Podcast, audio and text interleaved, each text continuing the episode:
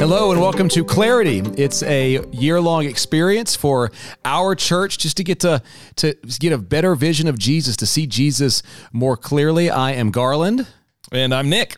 And we're so glad you're joining us. Uh, what we're going to do is we, we have a, a, book that's coming out and a series of devotionals, and we're gonna we're gonna uh, use all of our Sunday morning experience and small group experience to collectively, as a church, uh, get a a, clearer vision of Jesus in the year 2020. And one of the things that we're launching alongside of this will be this Clarity podcast. And so we'll have different voices from uh, different people in our church body uh, just to help us walk through this year so that together we can see Jesus more clearly. And uh, we're really excited to, to, to walk alongside you in this. And so we thought just right off the bat, the very first thing we'd ask is, why are we doing this, Nick? What is the purpose of spending a year to try to get this clarity on Jesus? What's the big why? I mean, the big why, the fundamental truth of the Christian faith is that Jesus is the beginning and end of our salvation, of our life, of our meaning. And so anything else we talk about in life as Christians, as people of faith, it, centers on the person of Jesus. And so the, book of Hebrews, um, it's a book that's all about how to walk and persevere and be faithful. Um, after this chapter 11, where you talk about all these people who had incredible faith and these great examples of people who walked with the Lord, the author's conclusion is therefore, since we're surrounded by such a great cloud of witnesses, people who've walked faithfully, let us throw everything else off that hinders and sin that gets in our way. Let us run with perseverance the race marked out for us. And this is how we're going to do it fixing our eyes on Jesus, the pioneer and perfecter of faith. I think that phrase pioneer and perfecter is so good. Pioneer, he he led the way, he made a way for us to begin, and he's the perfecter. He brings it to completion. Everything we do, beginning to end, it all has to do with Jesus. It's all formed by him, it's shaped by him, it's informed by him. And so the aim of this year as people who have faith in God, as people who want to grow in our walk with him, the only way forward is to Jesus. He's the way to enter in relationship with God. He's the way to walk with relationship with God. And he's the way to arrive home with God.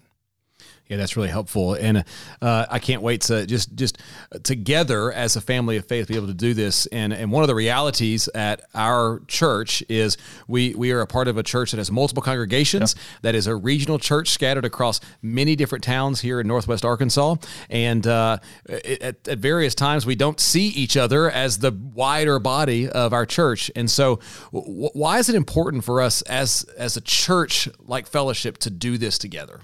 You know when you think about early in the book of Acts, Acts chapter 2, you have this beautiful picture of the church, and they're all gathering together every day. They're breaking bread together. They're devoted to prayer and the teachings of the apostles.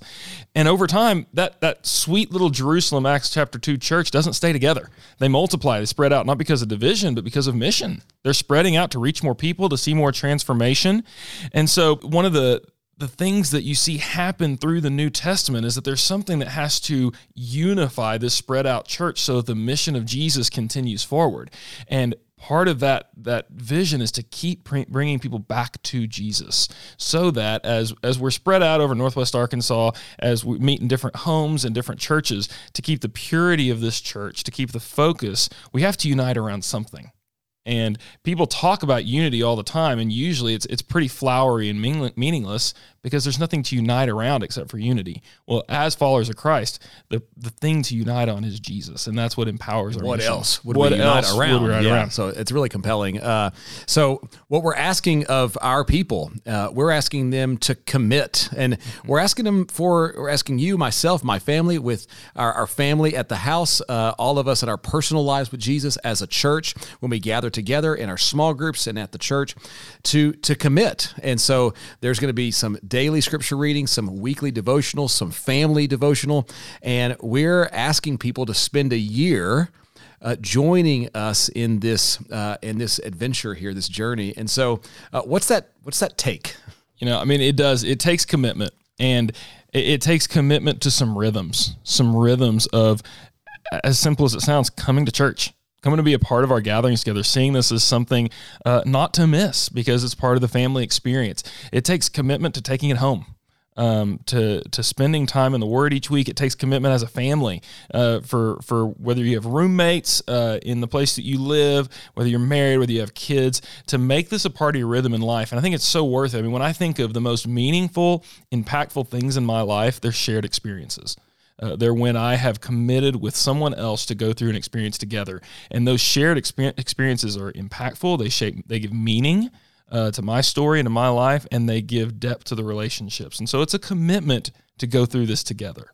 Right. I just think one of the visions that we've had for this is that if you pull into a, a, a, coffee shop or two, a, a high school here in Northwest Arkansas, that you might see a, a sophomore in high school with their clarity book and an adult with their clarity book. And then those are being taken home to families. And so you've got a, a junior high student reading the same passage that their parents are reading, that their grandparents are reading, that we're teaching in student ministry, that we're teaching in uh, our adult congregation. And what a sweet time for us as a family to devote ourselves to Jesus, and uh, uh, we're just really excited to get to do this. It's not it's not missed on us uh, that as we start a new decade, and the decade be 2020 it's our hope to get better vision that kind of works out, I guess, for us. Uh, we want to have a clearer picture of Jesus. And so, no matter where uh, we may ha- be coming in in our journey with Jesus, no matter what our past may uh, may be speaking into us this decade, we want to we want to center it on Jesus and see what the Lord might do in and through our church, in our city, in our day.